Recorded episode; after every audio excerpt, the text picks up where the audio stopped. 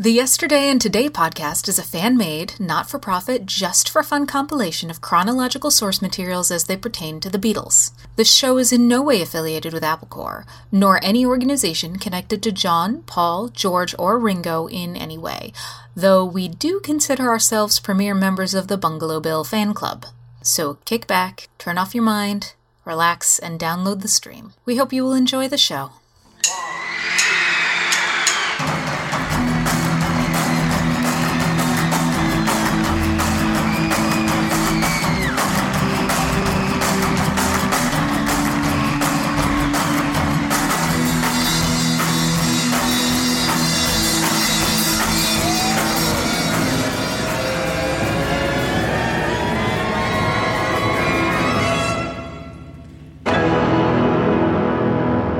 Beatles, Yesterday and Today.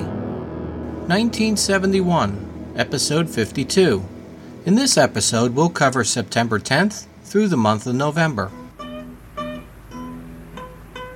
On Friday, September 10th, the Lennons begin recording the soundtrack for their unreleased film titled Clock. The film Clock was a one hour study of a clock face shot in the lobby of the St. Regis Hotel in New York City and was set against the soundtrack of John playing old rock and roll songs on acoustic guitar. John and Yoko recorded those songs in their room. Why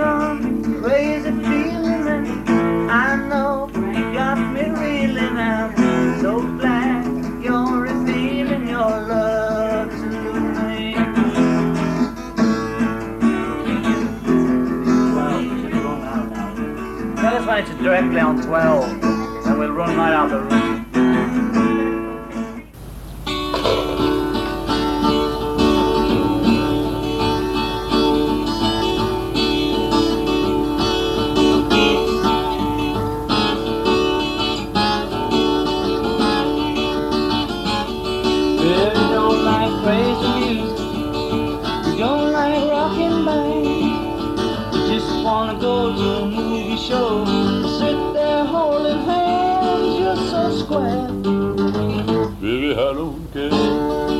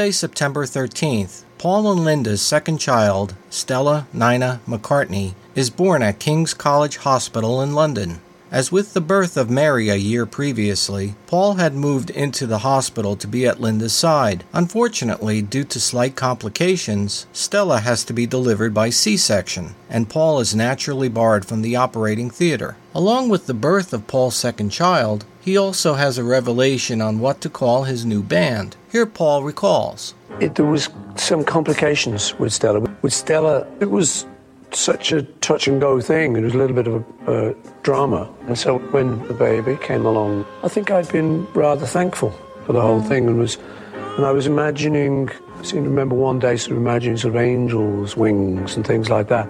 And I thought, wow, that's a nice image. Wings.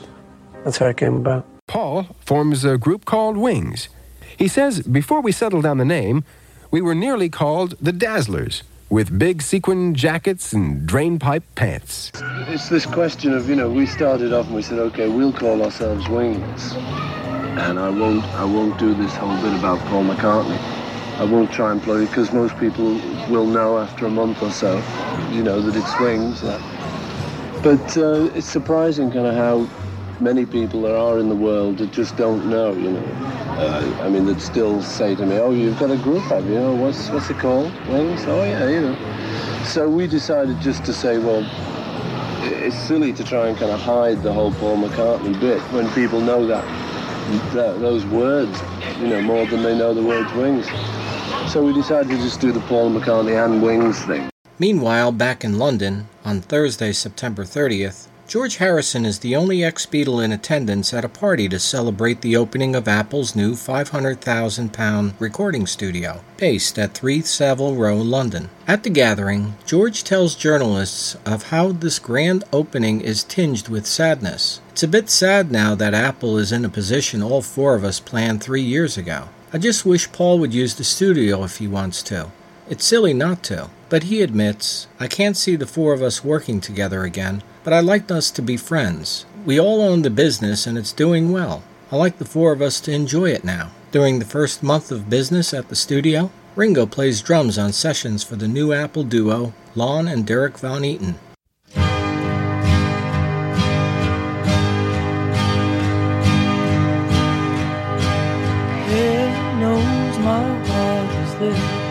I work and try my best to bring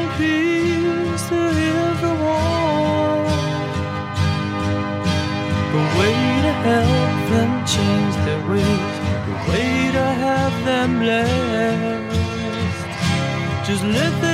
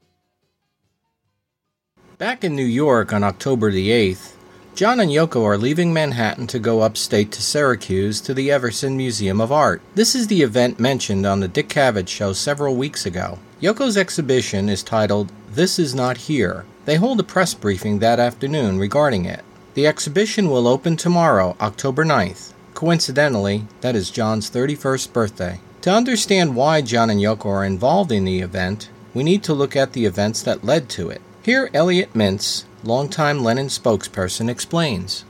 It came about after a mutual friend introduced Yoko to Everson director Jim Harithas. Previously, Harithas had run the esteemed Corcoran Gallery in Washington, D.C., and in Syracuse, he'd been looking for a way to get the local young people involved in the Everson. Yoko and John could certainly do that, so Harithas invited them to assemble the exhibit. They agreed, and the day before it opened, Jim hosted a preview for the media. It started with a press conference during which Yoko, accompanied by John, outlined her concept for the show. The idea was to encourage nonviolent forms of communication and thereby promote world peace. Hello, thank you very much for coming today. Most people probably had to come down from New York all the way up here, and I'm very grateful for that. Probably question why we're doing an art show anyway in a museum, you know, because uh, the art world is supposed to be dead, and especially a museum scene is a dead scene. And now, when the whole world is in such crisis, why should we be doing an art show in a museum when people are starving in, in the East and all that, you know? And it sounds like a silly thing to do. And the my dear. Um, of that too. I was wondering why I'm still an artist, why I still consider myself an artist when my friends are taking guns and ready to fight with the establishment and trying to change the world as violent revolutionaries. And then I really found myself thinking that I really don't go for destruction. It's not my scene. I can't do it. And I just don't like violence. Now, no, I think I think this is enough. Yeah. I just don't like violence. And I think that the violent revolutionaries, what they're trying to do is uh, they want to fight with the establishment with violence. And somehow it doesn't work because they're playing the same game that the establishment is playing. And by the time that they destroy the establishment, they would become the next establishment. Somehow it works out like that, usually. And there's a good reason for that, because they have the same mentality as the establishment. And that's why what they do is they play the same game, and naturally, when they win over, they become the next establishment. I don't want to play a game like that. On October 9th, Yoko's art exhibition This Is Not Here opens to the general public at the Everson Museum. The show is a 10 year retrospective look at her career, which is billed as a show of unfinished paintings and sculpture. Besides Yoko's pieces, a number of celebrities contributed exhibits to be put on display. Ringo sent a green plastic bag the size of two pillows, and it looks like it was filled with green water. George's piece, entitled Milk Bottle, is listed in the show's catalog, but fails to be put on display. Bob Dylan sent over a copy of his 1969 Nashville Skyline record, minus the sleeve, and John's piece is a strange pink mass inside a plastic bag, curiously called Napoleon's Bladder. The museum's bookshop offers for sale souvenir Imagine and Fly t shirts, John and Yoko albums, and copies of the Grapefruit book. Demonstration.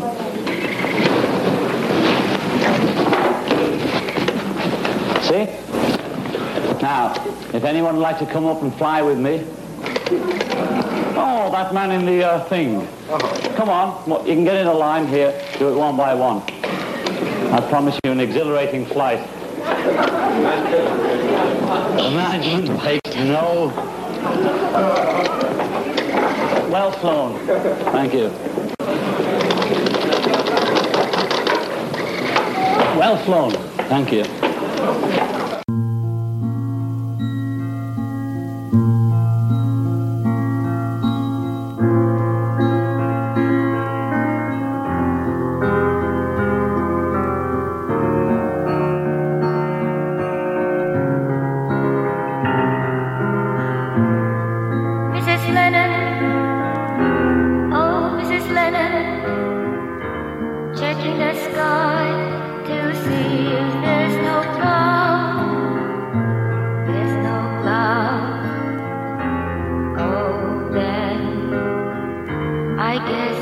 must be alright.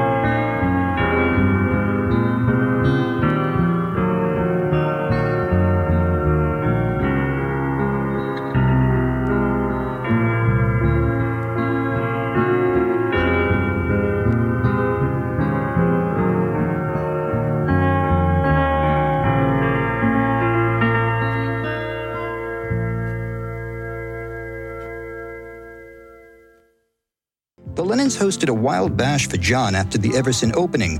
Among the hardy partiers joining them in their Syracuse hotel room were Ringo and his wife Maureen, business manager Allen Klein, producer Phil Spector, free spirit Allen Ginsberg, Hamburg buddy Klaus Voormann, and drummer Jim Keltner. Let's hear them stomp all over them blue suede shoes. One for the money, two for the show, three to get ready, now go get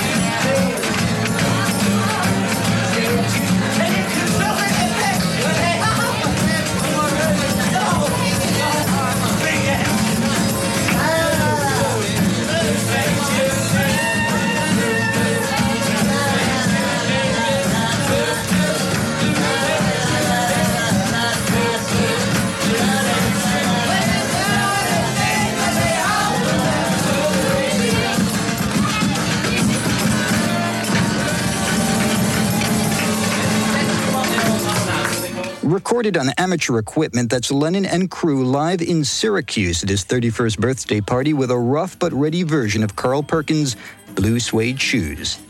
Well, sometime and who knows how many of God knows what later that evening,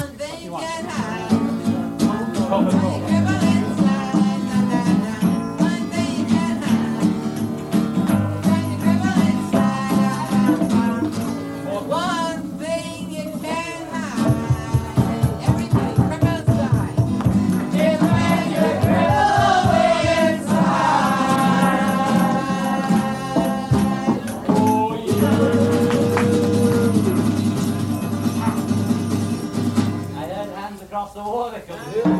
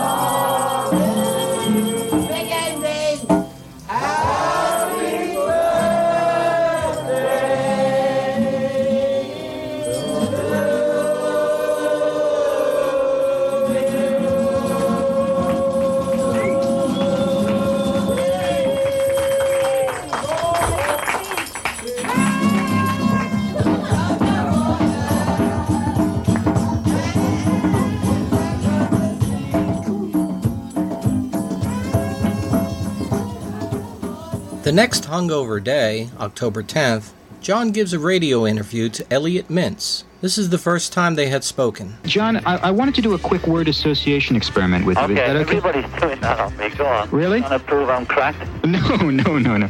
I've got about 10 words, and as soon as I say the word, I just want you to uh, tell me the first word or impression that pops into your mind, okay? Yeah. Tomorrow. Yesterday. Animal. Food. Fire. Water. Music. Sound. Yoko. Love. Madness. Yesterday. Fear. All time. Knightsbridge. Knightsbridge. Knights. Uh, white railings. Newspapers. Print. Children. Kyoko. Age. Anytime. Maharishi. What? Vacation. Ah, yeah, it's about time to take one, yeah. And mother. dead. You were probably one of the, uh, certainly one of the wealthiest recording artists, if not one of the wealthiest people around. Does that amount of bread, those millions and millions of dollars, It isn't millions and millions of dollars. Uh, let's say uh, the most I po- uh, I'm not exactly sure what I've exactly got, but the most I could possibly have would be one million pounds at the most. about $3 million? Well, that's right. So uh, now I don't know what somebody like Sinatra or Presley has. And those people, I'm sure they've got much more money than I have, and maybe I'll have that there later on in life. I've no idea whether I'll carry on earning it or decide to do something else, or you know, just make myself not earn it. I, d- I don't know. I, I must say, John, that that... I don't have an urge to earn it. I feel as though at the moment I just think, well, uh, I'm getting enough out of records, so uh, what's the point of trying to earn any more in any other way, you know? It's interesting. That, that, that what you just said will come as a tremendous surprise to an awful lot of people who... Why? Well, uh, one would assume that the Beatles collectively made three, four, five hundred million dollars over No, the years. well, what they did, you see, I mean, I don't see why you're surprised, because I've said it in many different interviews. The fact is, most of this money I've only just gotten the last two years, and that's since Klein came in. I see. And before, uh, everybody else was the millionaire, you know? I mean, all these uh, million dollar companies that were are set up, the Beatles were ripped off completely. I mean, it's a, it's a known fact. I don't know why you're surprised. And uh, no doubt there'll be a couple of uh, books and articles that'll come out sort of showing that financial scene. That's what the whole, uh, you know, this Apple battle scene's been about. And uh, a lot of dirt was dug up, and we found out a lot of uh, what was going on in the past. I mean, we had a feeling we were being ripped off, but what we didn't know sod all about it. You know, I mean, we just uh, how we couldn't understand business and tax, and people would just call and say this has to be done for the tax, and they'd be ripping us off left, right, and centre. You know, taking our. I don't own half of my songs. I don't know how they did it. You know, they they tricked us, and somebody else owns them. You know, and that's what the whole shebang's about. And uh, I don't think it's an abnormal situation because there isn't an artist from a, uh, you know, a singer in a nightclub to a, to Picasso or Dali. Mm-hmm. I mean, Dali's surrounded by lectures, you know. I mean, th- there isn't anybody that isn't. But uh, I think uh, a legitimate businessman that looks after your interests is, is uh, it's okay for him to earn earn money from you, you know. But in the past, we've been ripped to shreds, and it is surprising. The money, I, the reason I feel probably insecure is things like that. I mean. That's interesting. But the money, we, the most money we've got is the last two years, and, and Klein got it for us, you know. I Uh, see. so I don't care what people go on about him. He got he got us money in the bank, and Ringo. and You can imagine the state of Ringo and uh, George before, well, before George had these big hits. Uh, their bank balance was less than Paul and mine because we got it all from the uh, songwriting, right? Mm-hmm. So you can imagine that they weren't too well off at all. Of all the songs that you've written, is there any one particular song that you personally enjoy listening to, is, uh, that you would pick up a record and put it on and say, "I'd like to hear that song that I wrote"? Uh, uh, occasionally some. Uh, maybe Walrus While in Syracuse, Lennon and Ono lend their support of the Onondaga Indians protesting the state of New York to stop the state plan to cut into the nation's territory to create another lane for Interstate 81.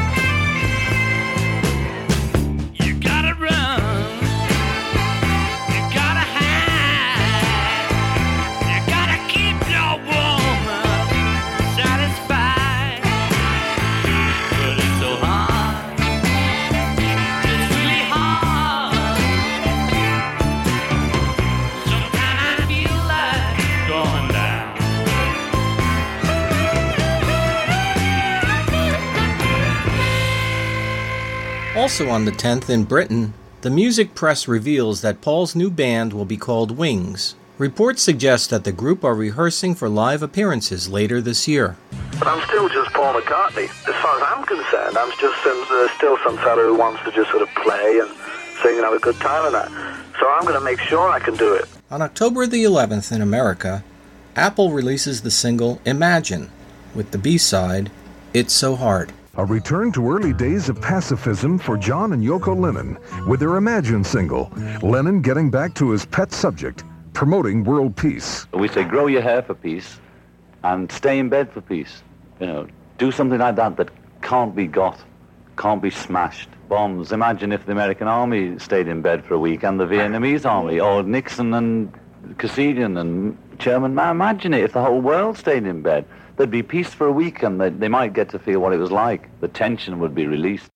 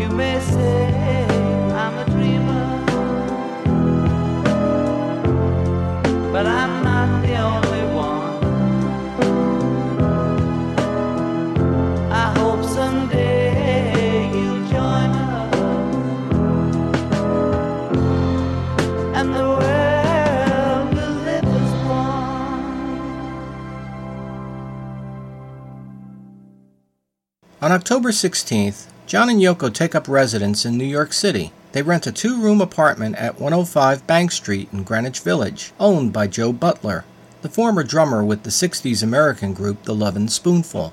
There are two large rooms, one of which is bought while the other is rented, and the wrought iron staircase which runs up to a small roof garden. There, neighbors include John Cage, Bob Dylan, and Jerry Rubin. Soon after taking up residence, John and Yoko purchase a couple of bicycles. Asked about this form of transport, John replies, Everybody cycles around the village. Dylan goes on his all the time, chanting it to the railings when he stops and nobody ever recognizes him. I can't wait to get out on mine. Wake up in the morning, my hand in fear. Midsummer New York, my heart shakes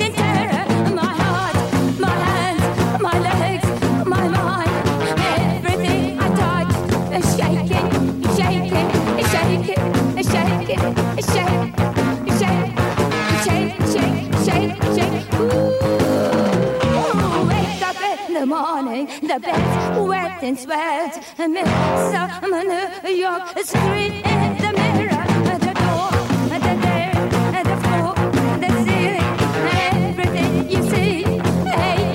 Shake it,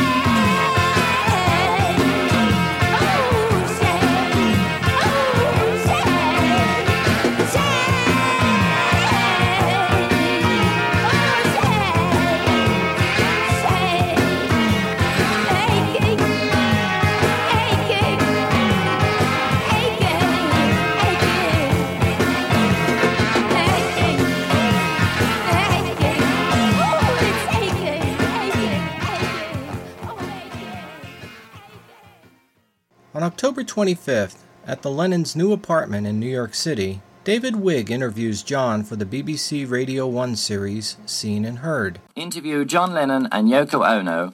You you certainly aren't a millionaire. You never have been a millionaire. No, none of you. no, Not, no, n- no. Not George Ringo. No, no, George and Ringo are practically penniless. Yoko now has got more money than they had when Klein came in. And she's, she, that's in two years, you know. Yeah. And we were working ten years and the money was just. The contract, the wrong contract, you know. Brian was a, a beautiful guy, Brian Epstein, and he was a, an intuitive, theatrical guy and he knew we had something he presented us well. But he had lousy business advice, not to say that somebody was crooking him particularly, but he got lousy advice.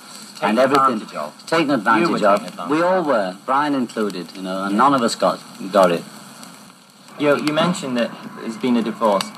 Do you think there's going to be a reconciliation of the group ever? I I can't see. There's no reason why we should ever play together. I mean, listen to the music. Uh, would George have ever flourished like that if we carried on with the group? No chance. We were, there was no room. How I could? thought he was working on a, uh, on a solo album. Wh- Well, I suppose we could have worked together. And no, no, he wasn't. He wasn't. He worked on the solo al- album after the split. You don't think you would have, Uh, would have had the chance to If both? people need the Beatles so much, all they have to do is to buy each album and make a track out of it. Uh, and make it, put it on tape, track by track, one of me, one of Paul, one of George, one of Ringo, if they really need it that much. Because otherwise the music is just the same, only on separate albums. Instead of having the White Album or Abbey Road where I sing a song, George sings a song, Paul sings a song, Ringo sings a song, one, one, one, one, like that.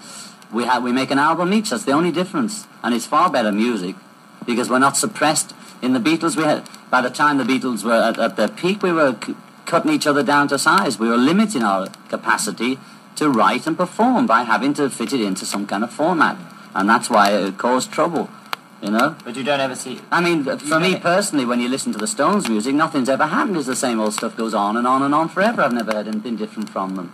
So I think it'd be a good, good scene if they broke up and made mm. some individual music because it's the same old hash, rehash of the same stuff over and over again. Mm. Well, I ask you this because every time I. Nothing personal, Mick. You know I love you and Keith, but you know, I mean, I think it'd do them good to split up. Clash between Yoko and No, Linda and Yoko never had an argument ever. Never. How can uh, two women split up four strong men? It's impossible. People, even the even the young people, refuse to accept change. That's what the problem is. They will not accept change. Now, there's a place in New York in the village called Max's Kansas City, and everyone who's everyone always eats there. All the artists and everyone who's everyone. Now, Max's Kansas City have decided to change the decor after 20 years. Hmm. All these artists and radicals and revolutionaries are getting very upset because he's going to change the decor. That's how the world is. The underground are just as straight as the overground, and they don't like change. And that's all there is to it, you know. On October 26th, at their Bank Street apartment, John and Yoko record a home demo version of Happy Christmas, War is Over.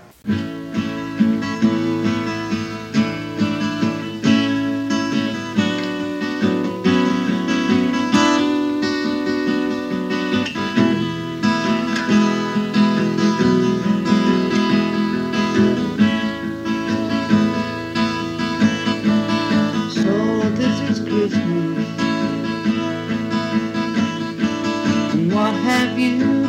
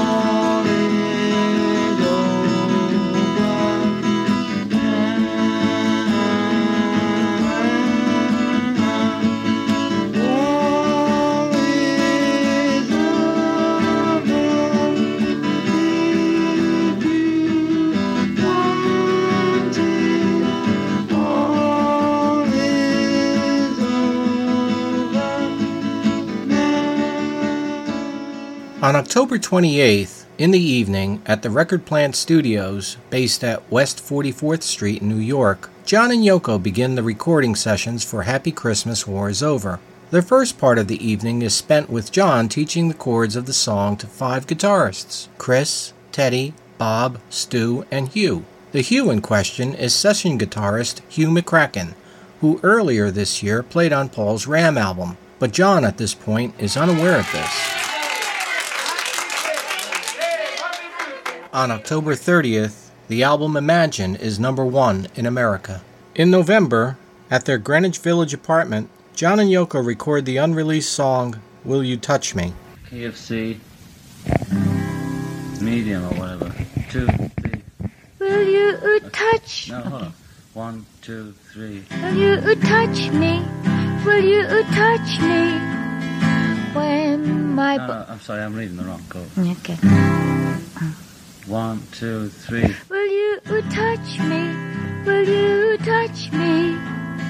When my body's full of fear, will you reach me? Will you reach me?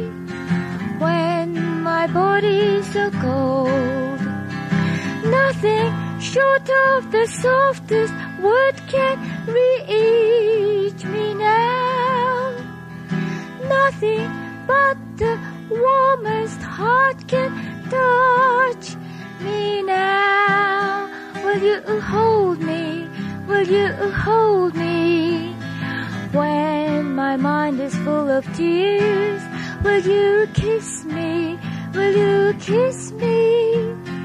When my mind is so down, all my life the doors kept closing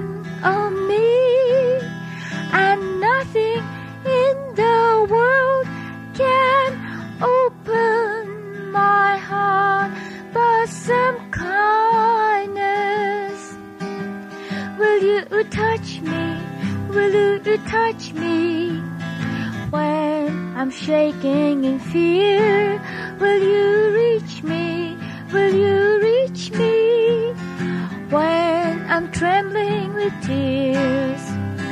All my life, the doors kept closing on me, and nothing in the world can heart but your kindness. Da da da da da, ba da ba bum bum.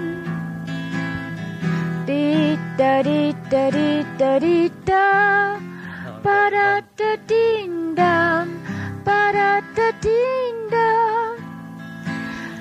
Din di da da da da.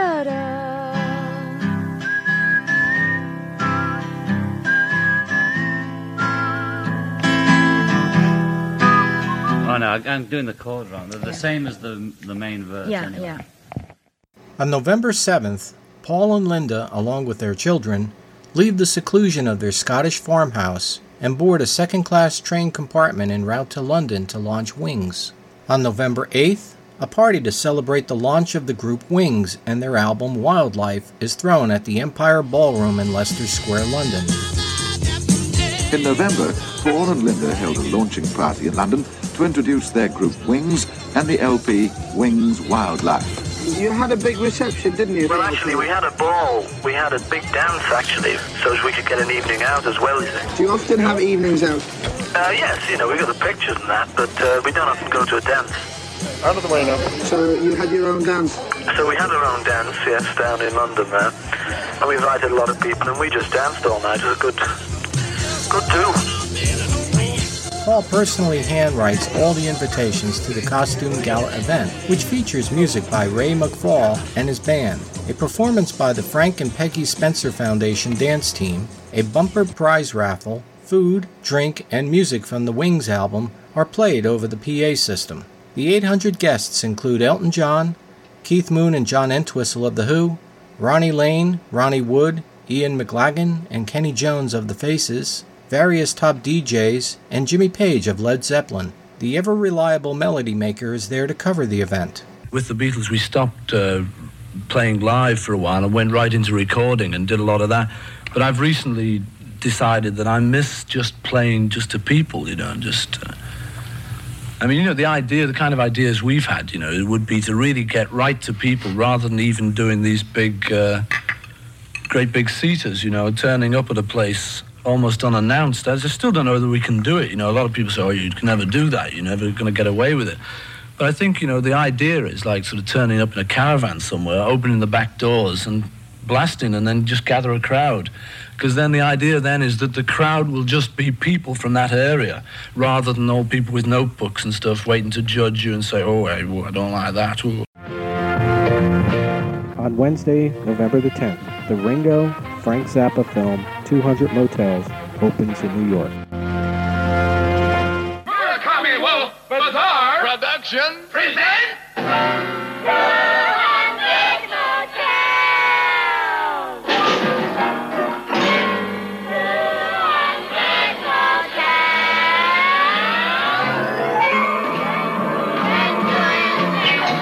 That's right, you heard right. Frank Zappa's 200 Motels with, the mothers of invention, Theodore Bikel and Ringo Starr. May the Lord have mercy on the fate of this movie, and God bless the mind of the man in the street.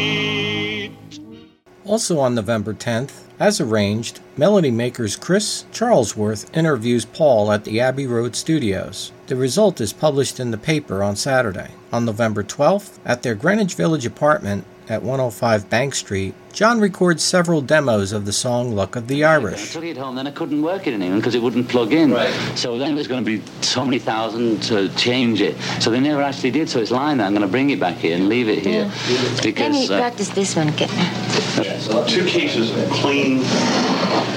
Uh,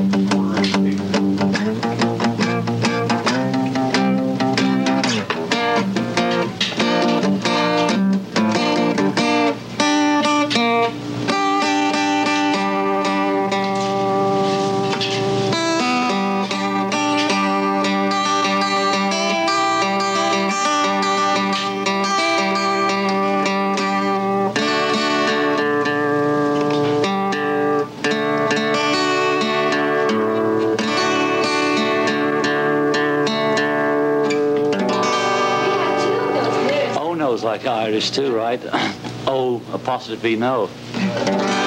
And now you'd like to do a little Yeah, song with Sean O'Leahan. Just once more, this You'll one, call John. Oh no. Once more. Just this line. Okay.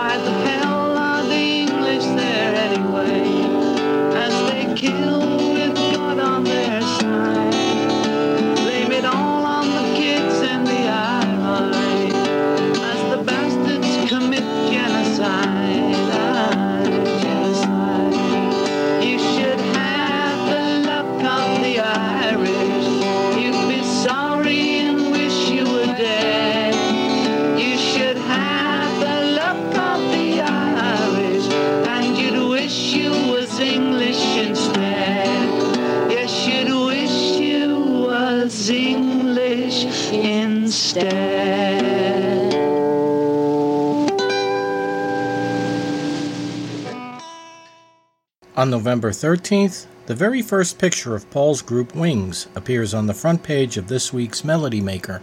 On November 15th, the spaghetti western film Blind Man, starring Ringo as a vicious gun toting bandit, has its world premiere in Rome. For the screening, the entire movie is naturally dubbed into Italian.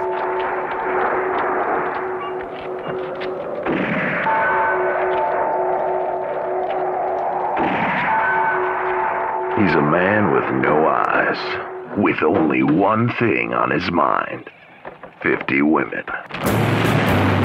50 mail order brides. Stolen. One man has a contract, and he's gonna deliver. I want my 50 women.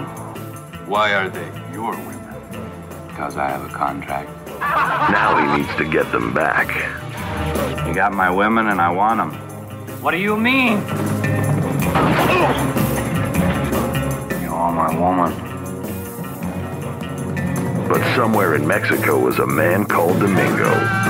With 50 beautiful women he stole from Blind Man. Now Blind Man wants those women back. Peace, brothers.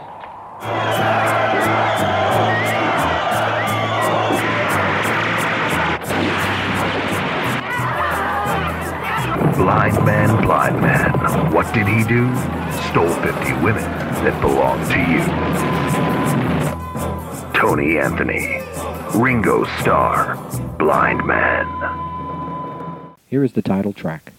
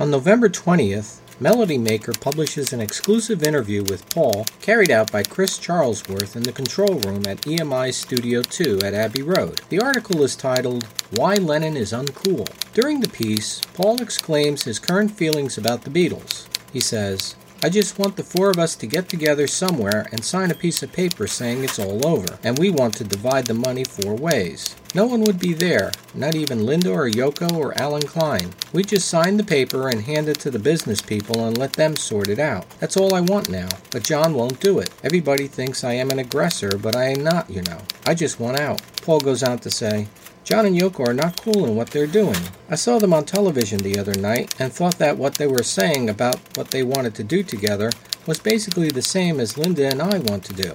John's whole image is very honest and open. He's alright as John. I like his Imagine album, but I didn't like the others. There was too much political stuff on the other albums. You know, I'd listen to them and see if there's something I can pinch. Paul gives his own version on why he didn't play at the Bangladesh concert this August. Paul says, You know, I was asked to play at George's concert in New York for Bangladesh, and I didn't. Klein called a press conference and told everyone I had refused to do so for the Pakistani refugees. That's what he called them. It wasn't so. I said to George the reason I couldn't do it was because that it would mean that the world's press would scream that the Beatles had gotten back together again, and I know that would have made Klein very happy. It would have been an historical event and Klein would have taken credit. I didn't really fancy it anyway. If it wasn't for Klein, I might have second thoughts about it, but I don't know really. Meanwhile, at his Greenwich Village apartment in New York, John is infuriated by Paul's accusations and again he immediately prepares to reply to the Melody Maker interview.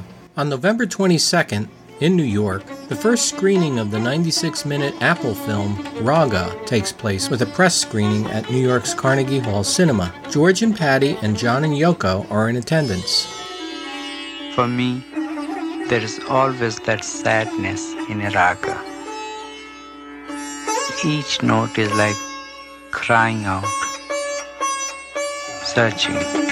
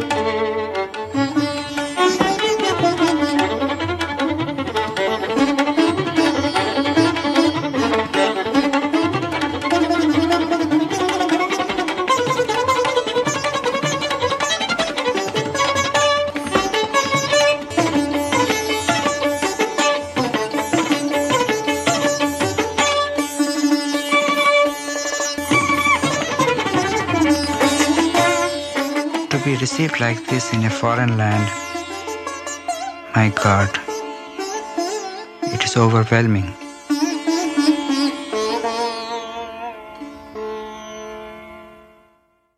Coming up in a moment, Wings takes off with Wild Life. John replies to Paul in Melody Maker Dear Paul, Linda, et all the wee McCartneys, thank you for your letter.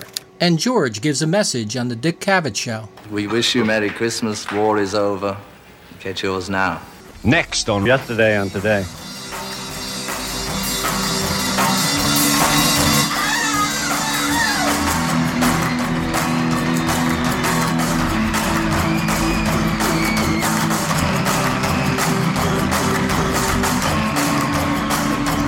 For more information or to contact the show, visit yesterdayandtodaypodcast.wordpress.com or email at yesterdayandtodaypodcast at gmail.com. Also visit at yesterdaypod on Twitter and search Yesterday and Today Podcast on Facebook. See you next time.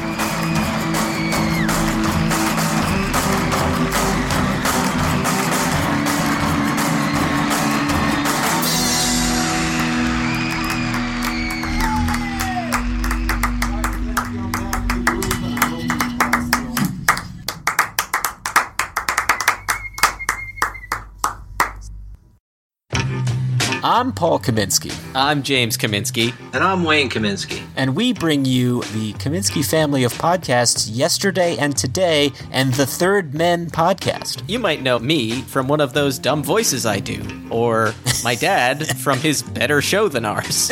wow. And we're here to tell you about some cool merchandise you can pick up for the shows.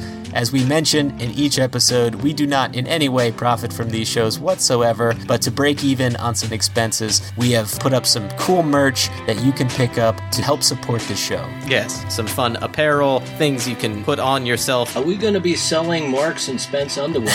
Don't worry, we will. You can head to our social media pages. That's facebook.com slash yesterday and today podcast or facebook.com slash third men.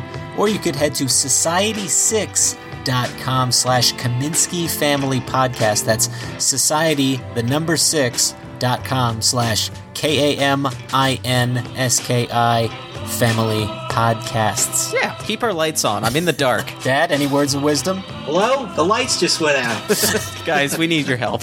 Buy stuff. Perhaps a coffee mug that you can enjoy a beverage out of while listening to our shows. and if you haven't got yours, please send forth in and get a free one. All right. Thank you, Dad. All right, we'll see you on the podcast, folks. Bye. It's audio. You can't see oh, me. For God's sake.